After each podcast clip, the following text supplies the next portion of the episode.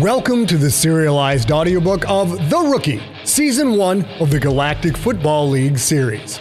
Written and performed by number one New York Times bestselling novelist Scott Sigler. The Rookie is also available in print, ebook, and unabridged audiobook. For links to purchase any version, visit scottsigler.com slash the rookie.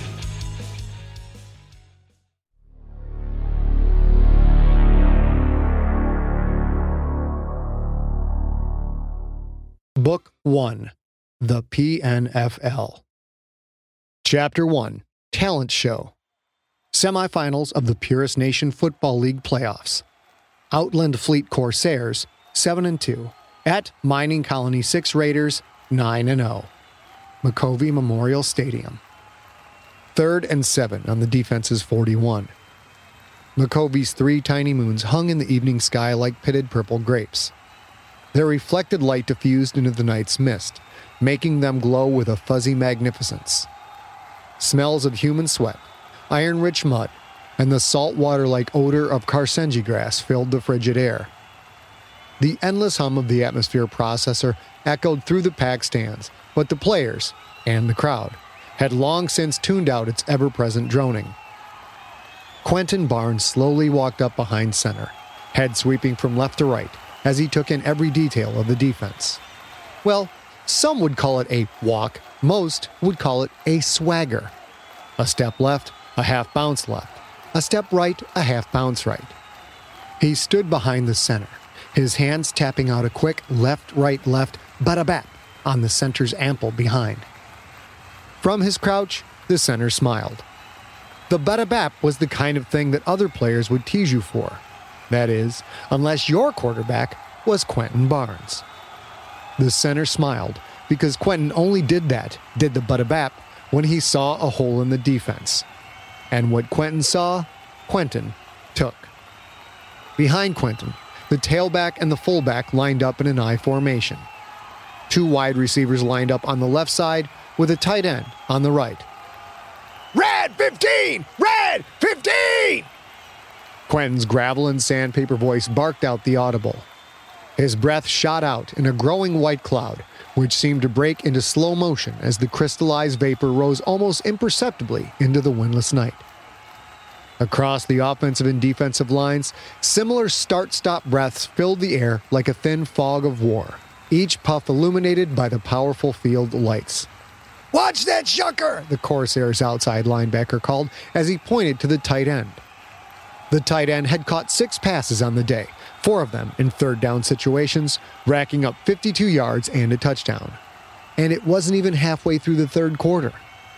The linebacker's jersey, once blazing white with royal blue numbers, was now a torn mess of brown streaks, green smears, and splotches of red fading to pink. The linebacker moved to line up directly over the tight end. From his stance, the tight end smiled. Now he saw it. Now he saw the same thing Quentin had seen almost the second they broke from the huddle. Head, hut! The center snapped the ball into Quentin's wide hands. The linemen launched into their endless battle, huge cleated shoes kicking up clods of tortured grass and well worked mud. Quentin dropped straight back as the fullback and tailback moved to the left and the right, respectively, ready to block. The tight end shot off the line, big legs pumping and big arms swinging. The linebacker backpedaled, eyes wide and angry. He wasn't going to let the tight end beat him this time. The linebacker watched Quentin's eyes as they locked onto the tight end.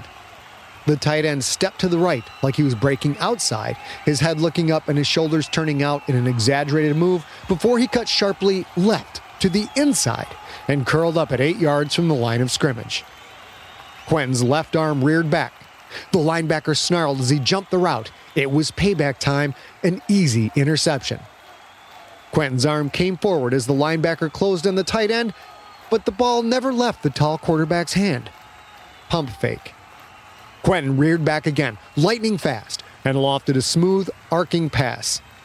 The linebacker leapt, but the ball sailed just a few inches over his outstretched fingers to fall perfectly into the arms of the sprinting tailback who had come out of the backfield on a delayed pattern.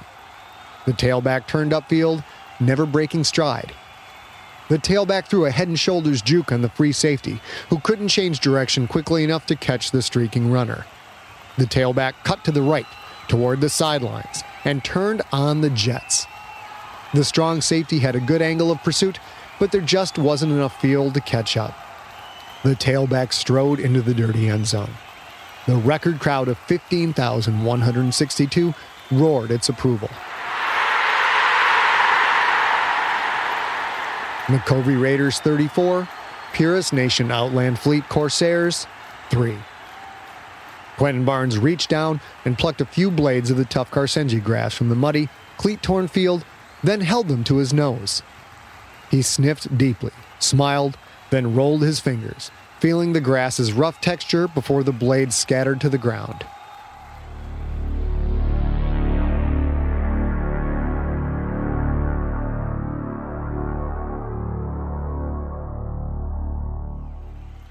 Smiles seemed limitless that day, particularly players and fans of the black and silver Mining Colony 6 Raiders. And for Stedmar Osborne, the Raiders' owner, the smile was so big it looked almost painful. He sat behind the smoked glass of his luxury box, enjoying an illegal Jack Daniels on the rocks and smoking an illegal Tower Republic cigar. Normally, he was down on the field, as any young owner should be, but this week he was entertaining a visitor a Quyth leader, forbidden both because of his rap sheet and his species. Not that it was legal for any species other than human to stand on Purist Nation soil. But out here on the fringe colonies, such things were often ignored if you had enough influence. What did I tell you, Shamakath? Stedmar said, respectfully using the Quyth word for leader. Gredok the Splithead nodded quickly, his three sets of foot long antennae bobbing like dreadlocks. Gredok had to look up. He was tall for a Quyth leader, but at 3 feet 2 inches, he was exactly half Stedmar's height. Out of all the galaxy's known species, humans and Quyth shared the most similar body plan. Most similar, which was actually not very similar at all. Both species had evolved from primitive quadrupeds into bipeds, giving them two legs and two arms. From that point on, however, any similarity broke down. The average human stood at twice the height of an average Quyth leader and weighed three times as much. The Quyth leader's body looked as if a sculptor had taken a human child's arms and moved them down to just above the hips. Both arms and legs ended in three pincered claws, which provided solid footing but were incapable of manipulating any tool. The proximity of legs and arms meant the Quyth could move with equal ease as a biped or a quadruped, although no respecting Quyth leader would ever be caught walking on all fours. Such behavior was fine for warriors and workers, but never for a leader. The trunk continued up from the arms, a long, smooth, furry body that ended in a head dominated by one softball sized eye. A small, vertical mouth sat under the eye. A set of pedipalps extended from the sides of the Quyth's vertical mouth. What were once tools for killing and eating had evolved into long, dexterous appendages the Quyth used like human hands. I don't know why he hasn't thrown deep more, Stedmar said. With that kid's arm, they should be going for the bomb every play, you know? Gredok looked back at the field and rolled his eye, marveling in Stedmar's idiocy. Gredok caught himself in the act, then stared straight ahead. Rolling one's eye was an expression of derision he'd picked up from hanging around humans for far too long. Any neophyte could see that the quarterback had been setting up that play for at least the last two offensive series. Gredok looked to his left, at Hokor the hook chest, also a Quyth leader. Hokor had forgotten more about football than Gredok would ever know. Hokor's single eye glowed slightly yellow with an internal light. The tips of his three sets of flexible, foot long antennae spun in tiny circles, and there was nothing human about that expression. Hokor's stubby legs were the only things that stayed still. His tan striped yellow fur raised and lowered with subconscious excitement. His tiny three pincered hands flexed involuntarily, and his pedipalps twitched as if they were searching for food to stuff into his small mouth. Gredok reached over and gently nudged Hokor. Hokor's antenna immediately stopped circling, and the yellow light faded until his big eye was perfectly clear. Hokor was a great coach, but he had little of what the humans called a poker face. Gredok, on the other hand, remained calm and collected. His antennae and pedipalps sat perfectly still, while his own fur, silky black and impeccably groomed, lay smooth and undisturbed. It might have been a casual outing of three business acquaintances, not much different than what went on in the stadium's other luxury boxes, save for the fact that there were probably no other non humans in the stadium, nor were other luxury boxes packed with lethal looking bodyguards. Four humans who belonged to Stedmar, and two thickly muscled, six foot tall Quyth warriors, their furless, hard shelled carapaces showing battle scars and the hand painted emblems of combat tours and various war campaigns. Greeny, I gotta hand it to you on this football team stuff, Stedmar said, as the kicker knocked through the extra point to make the score 35 to 3. I had no idea how lucrative this could be, but you were right. I'm moving at least 500 keys of smack every road game and coming back with a bus full of money. I never dreamed smuggling could be so easy. Local customs officials barely even look at a team bus. Even the shucking bats don't bother us. The Creterakians introduced football, Gredok said, noting how Stedmar still called the ruling race bats, a reference to some human animal Gredok had never seen. Football supposedly reduces interspecies violence. They don't want to rock the boat over a little thing like smuggling. Stedmar lifted his glass. Well, here's the interspecies cooperation, he said, then took a drink as the ice cubes rattled wetly. And you have a Tier 3 team, Gredok said. Imagine how valuable it becomes with a Tier 2 team, and you're moving across entire systems, or even a Tier 1 team, and you've got complete immunity across all governments. Stedmar nodded. Tier 3 is good enough for now. It's going to take me a few years to buy out a Tier 2 team. But hey, if I can hold on to Barnes, I'll be competitive from the start. Don't be sure Barnes can carry your team, Gredok said. There's a reason no Nationalite quarterback has ever led a team to a championship. It's one thing to be great in an all human league.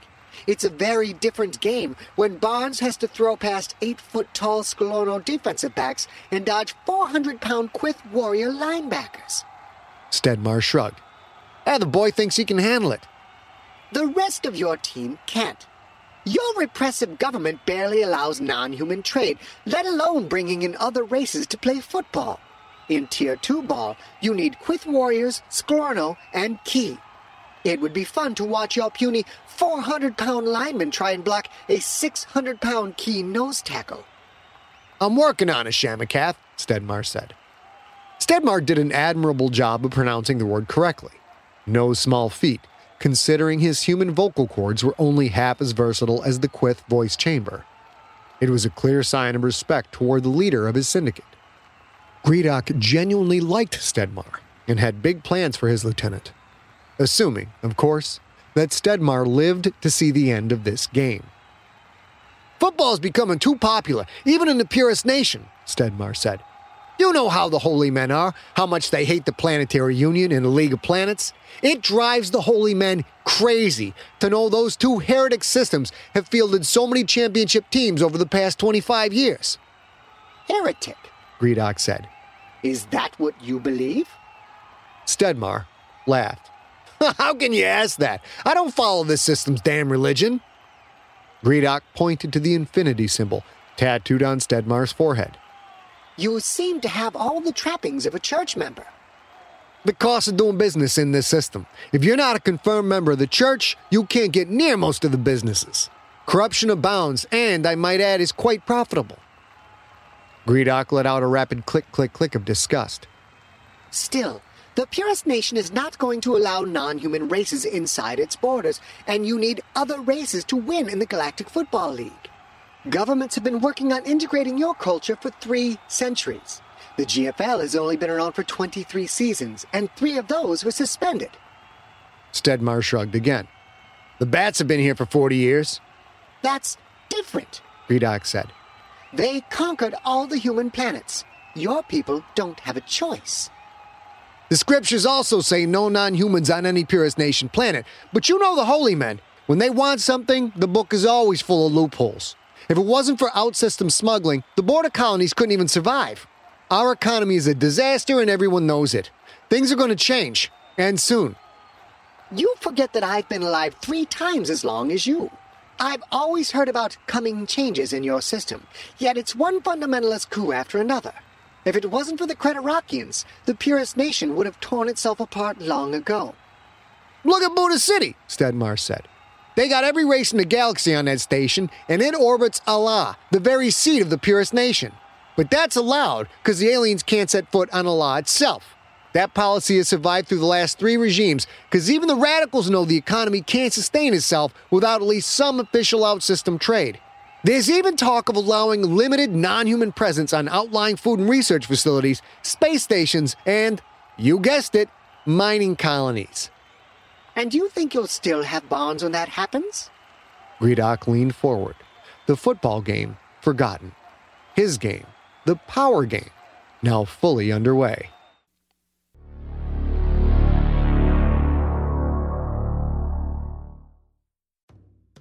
Who among us doesn't enjoy a good mystery? And especially when solving it means that I get to bring out my competitive side, even if it's just me against the clock, I just can't wait to uncover all the secrets.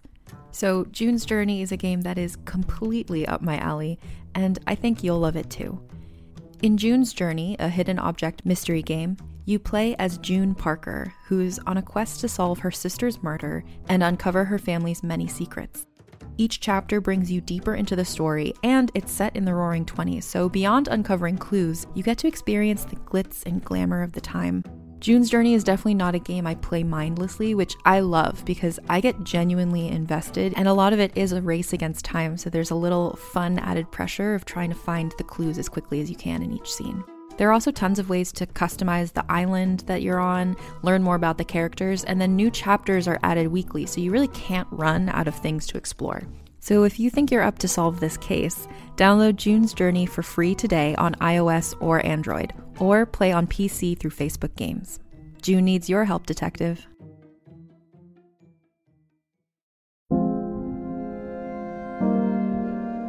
Probably heard the name Mary, Queen of Scots, and maybe you know the importance of her legacy to the British monarchy.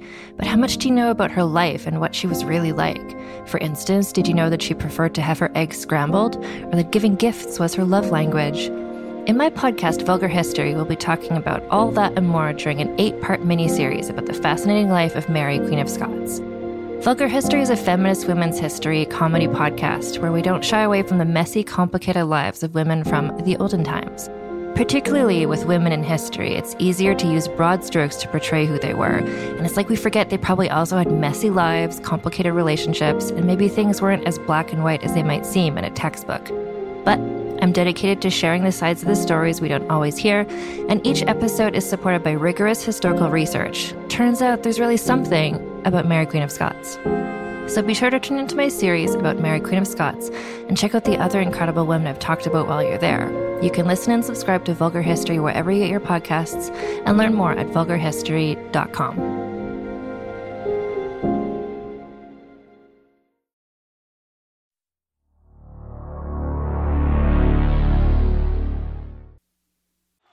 Stedmar shrugged. The holy men might not open things up for another 10 years, so who knows? Besides, he said, as he turned to look straight into Gredok's big eye, I've got offers on the table for Barnes's contract. Gredok showed no emotion. He kept his antenna still, but inside he felt a combination of disappointment and a rush of excitement. Of course, the human knew why Gredok had come. Gredok turned back to the game. The Corsairs were driving, using their fast passing game to move forward five or ten yards at a crack. Both teams wore simple uniforms pants with no stripe, jersey decorated with only the player's number, front and back in block letter style, a helmet decorated only with the first letter of the team name. Every team in the Purist Nation Football League wore uniforms that were identical save for the team colors. The Raiders had silver gray pants and helmets with black jerseys, while the Corsairs wore royal blue pants and helmets with white jerseys. Who would want Barnes? Gredok said. Purist Nation quarterbacks can't handle the upper tiers. It has been proven time and time again. Stedmar's thin smile returned. Who wants him? Karani Akolak. This time, Gredok couldn't control his quivering antenna. Karani Akolak, Shamakath of the Ki Homeworld Syndicate. The very being that Gredok hoped to someday replace. Kolak? Why would he want Barnes when he's got Frank Zimmer at quarterback? Zimmer's getting old, Stedmar said. He's 33. I know that's not much to you, Shamakath, but for a human, that means he's only got like four or five good years left. Barnes is only 19. Kolak figures that by the time Zimmer starts to fade, Barnes will be in his mid 20s, just hitting the peak of his abilities. Few bosses were as ruthless and clever as Kolak, who was not only a shrewd businessman, but also a great judge of football talent.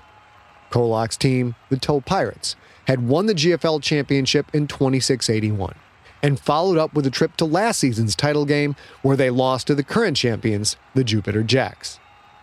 On the field, the Corsairs quarterback dropped back and threw deep. The ball hung in the air for far too long, giving the Raiders strong safety time to make a well timed leap. His outstretched hand snagged the ball before the receiver dragged him down. The crowd roared in approval. That's the quarterback's fourth interception, Hokor said quietly. He should be shot. Stedmar laughed at what he thought was a joke, but Gredok knew it was no laughing matter. Hokor was a demanding coach, to say the least. Back in his days as a Tier 3 coach in the Quyth Planetary League, he had executed more than one ineffectual player. A flock of Creterakian soldiers flew over the field, moving from perches on one side of the stadium to the other. As their small shadows zipped across the near stands, then the field, then the far stands, the crowd noise fell to a hush. The tiny creatures always made their presence felt during football games, where radicals were fond of deadly terrorist acts. Each one of the 20 or so winged beings carried an entropic rifle, capable of killing a man with even a glancing shot. Like any other public gathering, even ones with only a hundred or so people, the local Creterakian garrison wanted to see and be seen. I hate those little shuckers, Stedmar said quietly. They do those flyovers on purpose, you know, to make sure the crowd doesn't get too wild. Over the years, Gredok had seen several wild crowds of repressed Purist Nation citizens. Just during the drive from the spaceport to the city center and the football field, he'd seen two minor riots and one lynch mob. The lynch mob ended when a flock of soldiers flew in to break it up, then some purist genius started throwing rocks at the ugly little flying creatures. The lynching, originally intended to kill one man for an unknown crime, ended in at least 12 deaths when the Creterakians opened fire. Mining Colony 6, or Makovy as the locals like to call it, was little more than a barely controlled, overpopulated border outpost of a third world system. The Raiders' offense ran onto the field, led by the swaggering Barnes. The crowd noise picked up once again as hometown fans cheered for their star player. He's awfully big for a quarterback, Gredok said. Seven feet even, Stedmar said. Seven feet tall, 360 pounds. So big, Gredok thought. Big enough, possibly, to stand up to the punishment that upper tier quarterbacks took week after week. Frank Zimmer was 6 foot 9, 310 pounds, and was one of the biggest quarterbacks in the league. It is amazing how players keep getting larger and larger. Fifteen years ago, a human that size could have been a small tight end. Barnes barked out the signals, looking up and down the line as he did. He paused, stood for a moment, and his hands did a bada bap on the centers behind. Barnes screamed out inaudible. Behind him, the tailback went into motion to the left, lining up in the slot between the tight end and the wide receiver. Here we go again, Stedmar said. He sees something. Gredok and Hokor also leaned forward, although they knew what was coming. Any fool could see the Corsairs' defensive backs were in man to man coverage, while the tailback's motion revealed the linebackers were in a short zone. Barnes now had three targets to his left the wide receiver, the tailback, and the tight end. Rollout pass? Gredok asked. Hokor nodded. Barnes took the snap as the line erupted in the dirt churning mini war. He ran to his left, down the line, as the three left side receivers sprinted straight downfield. But Hokor and Gredok weren't the only ones to see what Quentin had seen. The much maligned linebacker tore upfield, blitzing just inside the sprinting tight end. Quentin and the linebacker seemed to be on a direct collision course. The 360 pound linebacker closed in and launched himself, at which point Quentin calmly sidestepped toward the line of scrimmage. The linebacker sailed through the air, not even laying a finger on the deft quarterback. The defensive end had separated from his block. Quentin's cut inside the linebacker took him right into the defensive end's reaching arms. Quentin cut back to the outside at the last second as the 400 pound defensive end grabbed him with cannon sized arms. The quarterback kept his feet pumping and pushed hard with his right arm. The end's feet chopped at the ground as he tried to keep up, but Quentin's stiff arm had knocked him off balance. The end fell, both hands wrapped in Quentin's jersey, pulling the smaller quarterback down. Quentin stumbled, leaned, then seemed to take a step toward the defensive end and twisted his shoulders as he pushed out with his right arm yet again. The end fell to the ground, his big hand slipping free of Quentin's jersey. Then the quarterback popped upright, like a stiff spring that had been bent to the ground and released. So strong, Gredok thought. I've never seen a human quarterback so strong. Already moving upfield, and now free of the clutching defensive end, Quentin tucked the ball and ran. The defense shifted from their pass coverage to come after him, but he was already 10 yards upfield and cutting to the outside. Hit care, Hokor said quietly, the Quyth equivalent of, oh my. The crowd roared as the cornerback streaked toward Quentin, but the defender came in too fast. Quentin juked to the right, to the inside, but in that same second, he was moving back to the left. The cornerback stumbled and started to fall. He reached out for Quentin, who slapped his hands away like an angry parent scolding a spoiled child. You interrupt, Hokor said, a little louder this time, the Quyth equivalent of, that's quite impressive. Quentin sprinted down the sideline. The free safety closed with a good angle of pursuit. There was nowhere to cut this time, so Quentin lowered his right hand and brought it up hard just as the free safety reached for the tackle. Quentin's thick forearm caught the free safety under the chin, lifting him off his feet. The free safety seemed to float for a second, moving downfield at the same speed as Quentin before crashing into the ground and skidding clumsily across the torn Karsenji grass. Joro Jitty! Hokor said loudly. That loosely translated into, You've got to be kidding me. Stedmar jumped up and down and screamed nonsensical syllables, his drink spilling onto the floor. His bodyguards had lost discipline, straying from their post to get a glimpse of the sprinting quarterback.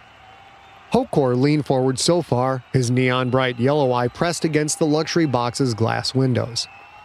It boiled down to Quentin and the strong safety, who closed in as the quarterback passed the 30 yard line. Quentin looked back once, then turned his head upfield and seemed to take off as if he had booster rockets. Quentin strolled into the end zone for a 52 yard touchdown run. Raiders 41, Corsairs 3. Just how fast is he? Gredok asked. Yesterday in practice, they timed him at a 3 8 in the 40 yard dash. Gredok simply nodded. Of course. Why not? Why shouldn't the 19 year old huge quarterback with a plasma rifle for an arm, the eyes of an aerial predator, and the mind of a general run a 3 8 second 40 yard dash? That was faster than most human running backs, and definitely faster than the typical 380 pound human tight end. It wasn't nearly as fast as a Sklorno wide receiver or defensive back, but it was about equal with a Quyth Warrior linebacker. A Tier 1 linebacker. Quentin would leave most Tier 2 linebackers in the dust. Hokor still leaned forward, his eye and both sets of his hands pressed against the glass, his antenna quivering like drug addled snakes. Gredok poked him again, hard. Hokor looked up and saw Gredok's eye clouding over with just a touch of black. Hokor swept a pedipalp over his head, submissively pushing his antenna back, then sat quietly in his seat. Gredok stared at his coach. Hokor had come across a holo of Barnes and had instantly insisted the boy was Tier 1 material. Gredok had argued. There were reasons no Nationalite had ever quarterbacked a championship team. Most Nationalite quarterbacks, in fact, washed out within two seasons. Despite the boy's skills, he had no experience dealing with other races, let alone leading them. There was more to quarterbacking than pure football skill. Far more. But Gredok believed in his coach. He'd already leveraged his entire organization's finances to create the team Hokor wanted, the team that would make the leap from Tier 2 to the big time, to Tier 1. Hokor wanted Barnes, but to get Barnes, Gredok needed to make a play that could have serious business consequences. Gredok's wide eye asked an unspoken question Are you sure? Is this kid really worth it? Hokor stared back with an unspoken answer. Absolutely. I think Kolak is going to pay through the nose for this kid, Stedmar said, a smug smile on his lips. Don't you think he will, Shamakath? The time had come to formally open up the power game. Gredok wasn't taking any chances. Actually, Gredok said, Barnes might do well on my team. Stedmar raised his eyebrows in a human expression for surprise. Gredok sensed Stedmar's body heat. Very steady, only a hair above normal. Stedmar concealed his emotions very well, which was just one of the reasons Gredok liked him. Stedmar was also smart and ruthless. But for all his strong points, he should have known better than to play the game with Gredok the Splithead. You've got Don Pine, Stedmar said. Why would you want anyone else? Pine is not what he used to be. Stedmar nodded. Yeah, but I've already got a considerable offer from Kolak. You should just give me Barnes's contract as tribute. Stedmar smiled. Now, come on. We both know tribute doesn't cover something like this. You wouldn't want me in your organization if I do something as stupid as give up this kid for free. Gredok thought for a second, then nodded. Stedmar played it smart, polite, respectful, and logical. What is Kolak's offer? Stedmar walked to the bar and poured himself another drink. Well, Barnes's contract is negligible, he said. I have him signed for another year, one million credits. Such a low number for such talent. Gredok thought. That is impressive, Stedmar. Barnes is worth three times that amount, even for a Tier 3 team. How did you manage it? Technically, I don't have to pay him at all. He's an orphan, like about a million other nationalite kids his age. Pogroms, coups, fundamentalist revolutions, power struggles. Thousands of people die or just disappear every year. Quentin never even knew his parents. They disappeared when he was one, maybe younger.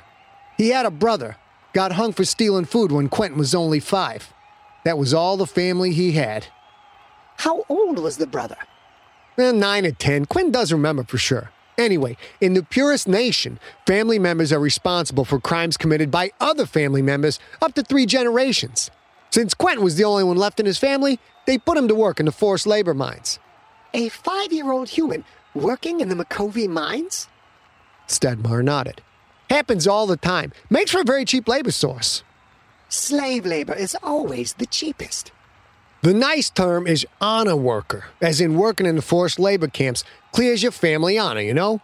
It only takes 20 years. Gredok's antenna circled slowly. He didn't like human systems to start with, and the Purist Nation was by far the worst of the lot. So if he was an honor worker in a mine, how did you discover him? Stedmar laughed. It was the craziest thing. I was driving out to the mines to conduct some business, so I'm driving by my limo when the workers are on break. There's a crowd built up like it's a fight. Well, I love to watch a good fight, especially on this planet. Uh, did you know if you kill a man in a fair fight here, you don't go to jail? Why am I not surprised? Anyway, so people really go at it. So I pull up to see what's going on, only there's not a fight. Everyone's laughing and clapping, looking at each other in amazement. There's this giant sized shucker, must have been 425 pounds, built like an air tank with legs, you know? Anyways, this guy, he looks pissed.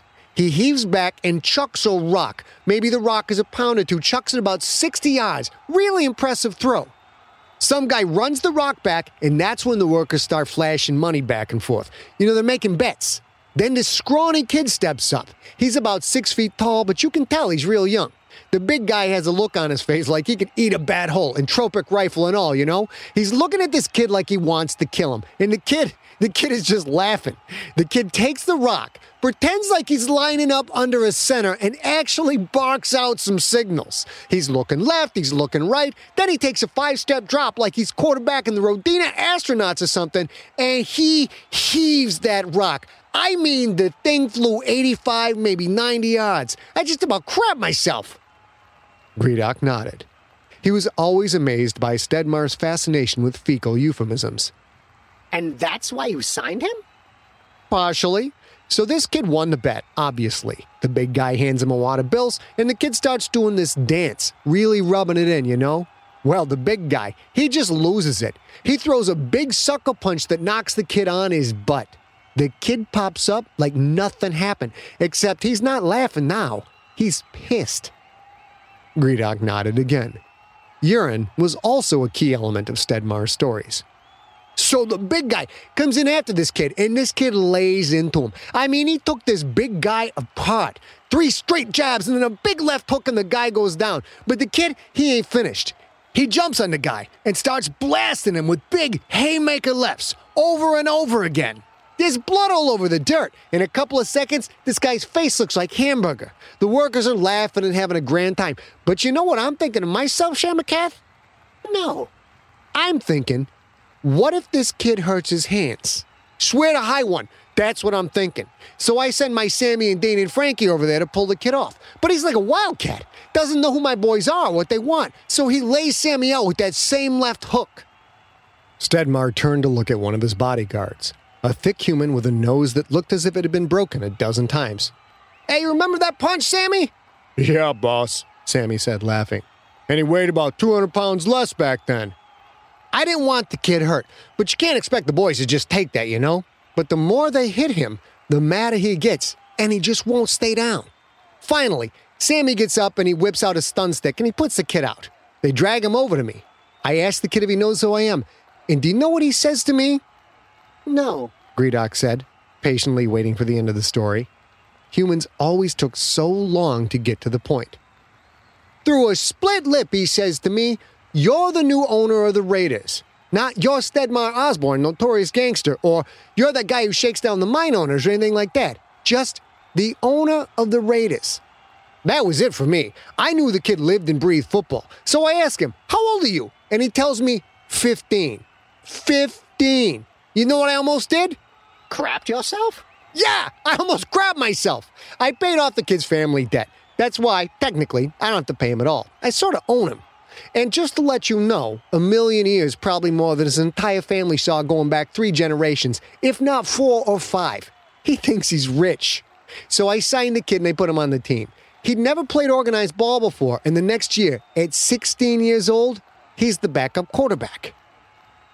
At this, Hokor leaned away from the field and listened attentively. Gredok knew why. This quarterback already had four years of professional experience, albeit in the lowly PNFL. At 17, he started for me, Stedmar said. We went 5 and 4 that year. He won his last three games. The next year, this 18 year old kid wins it all for me 9 and 0, and two more wins in the playoffs to give me my first championship. This year, we're 9 and 0 again. We'll obviously win today. That's 21 games in a row for him. Next week, the championship game should be a cakewalk. All because you were driving by and happened to see him throw a rock. Stedmar laughed.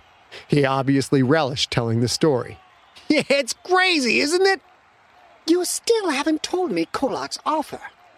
Kolak will hand me 15 million, Stedmar said, that same self-confident smile on his lips.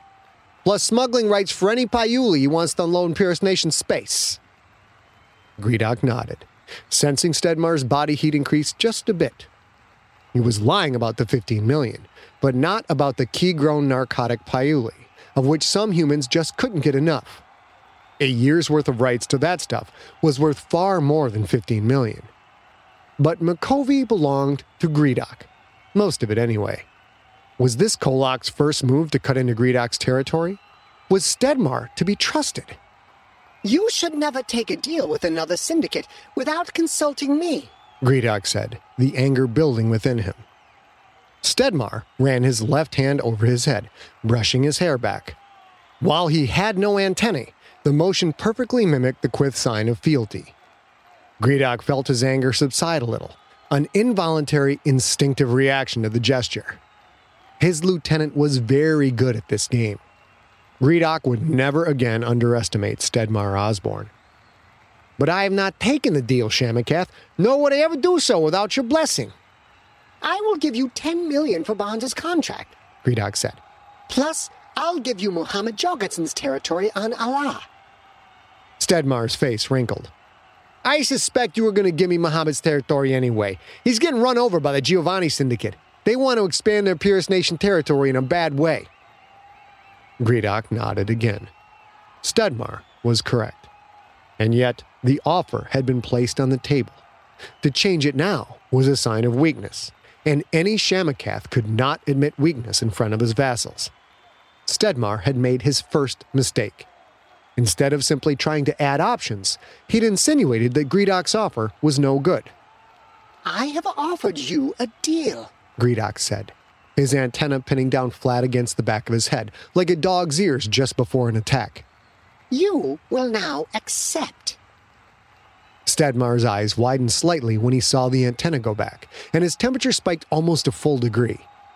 He quickly glanced at Gredok's two bodyguards, who showed no sign of emotion. Where Quyth leaders were small and slight, Quyth warriors were so much larger they looked like a different species altogether. They shared the same body style of two legs, two arms, with three pinchered hands and two pedipalps on either side of the vertical mouth. But while a leader's pedipalps were two feet long and slender, a warrior's were usually about three feet long, thick with muscle, and heavily armored. Warriors did not have silky fur. Instead, thick chitin covered their bodies. The last difference was perhaps the most pronounced. A leader's softball sized eye glowed like a window to the soul's emotions, while the warrior's cold eye was smaller, like a baseball, surrounded by a heavy ridge of chitin and hooded by a thick, tough, leathery eyelid. Crazy red and orange designs, the marks of Quyth commandos, decorated the bodyguard's upper carapaces. Warriors wore pants, usually gray and devoid of color, but rarely wore anything that would cover their enameled markings. Stedmar's bodyguards, four densely muscled 400 pound humans, tensed up, ready for action. Shamakath, please understand, Stedmar said. With all due respect, Kolak's deal is better. It's bad business not to take it. You will take my offer, Stedmar, Gredok said. and you will take it now. Perhaps we could just add some money to the offer. The offer is tendered. There will be no changes. Stedmar's eyes narrowed. He looked down at the diminutive Quyth leader. Shamakath, I respectfully invoke my right to decline Kolak's offer, and therefore I am not obligated to take your offer. Barnes will play for me next season. Gredok's antenna rose slightly. Stedmar had taken his only way out. By keeping Barnes and not selling his contract to anyone, Stedmar could turn down Gredok's offer without Gredok losing face. But proper etiquette or no, Gredok wanted Barnes. And that was all that mattered. Gredok clapped his pincers together and gestured to one of his bodyguards, who walked over as he reached into his belt. The human bodyguards immediately went for their weapons, but Stedmar held up a hand to still them. Virak, Gredok said to his bodyguard. show Stedmar the screen. The 375 pound Virak the Mean struck a rather imposing figure, but Stedmar never flinched. Despite the fact that everyone in the room knew Virak could kill Stedmar in the blink of an eye, the burly bodyguard looked at the human and brushed back his one set of retractable antenna just before looking at Gredok and doing the same. He then produced a small holoprojector from his belt and switched it on. The image flared to life. A dangerous stillness filled the luxury box. Stedmar looked at the image, his eyes widening with rage. He glanced down to the stands, to the first row, then back again. Gredok sensed the skyrocketing stress level of the human bodyguards. They reached for their weapons again, but Stedmar's curtly raised hand stopped them for the second time. The holo screen showed a smiling, blonde human woman holding a baby, both warmly dressed against the evening's cold. They sat in the stadium's front row, the woman laughing with two other human women, all of them surrounded by alert bodyguards. The image shook slightly, obviously due to a long range focus. Your mate and offspring. Gredok said. Stedmar swallowed. Where is this picture coming from? From the scope of a pulse cannon, manned by a sniper sitting in one of the atmosphere processors overlooking the stadium. Stedmar looked across the field, up to the skyline, at the endless line of atmosphere processors that towered 30 stories high. The big machines were filled with platforms, grates, pipes, blocky compressors. There were a hundred places a sniper could hide unseen. I'm sure you're thinking that you can kill me now and save your mate and offspring, Gredok said. But if the sniper doesn't hear from me in the next five minutes, he will fire. The pulse cannon will incinerate that entire section, killing everyone in a 20 yard radius. So I suggest no sudden moves on her part. If she should rise to relieve herself, for example, she'll be the epicenter of a rather large crater. Frankie, Stedmar said to one of his bodyguards, call down to Stefan. Tell him to make sure everybody stays put, especially Michelle. Very good, Gredok said. The deal is tendered. You will now take it. Stedmar nodded, his face a narrow eyed visage of barely controlled rage. That disappointed Gredok. Stedmar would have to improve his self control if he wanted to move even farther in the syndicate's hierarchy. Virak produced a contract box and handed it to Stedmar. The human read through the contract, nodded, then placed his thumb in the slot on one end. Gredok placed his middle left pincer in the box's other slot. The machine quickly recorded their genetic makeup, linked up to the intergalactic business database, verified their identities, then gave a low beep to indicate the transaction had been recorded. Gredok's antenna rose to their normal angle. Very good, Stedmar. I will now take my leave. Shall I remove Muhammad for you? I'll take care of it, Stedmar said. Gredok nodded, then left the luxury box, Hokor and his two bodyguards close behind.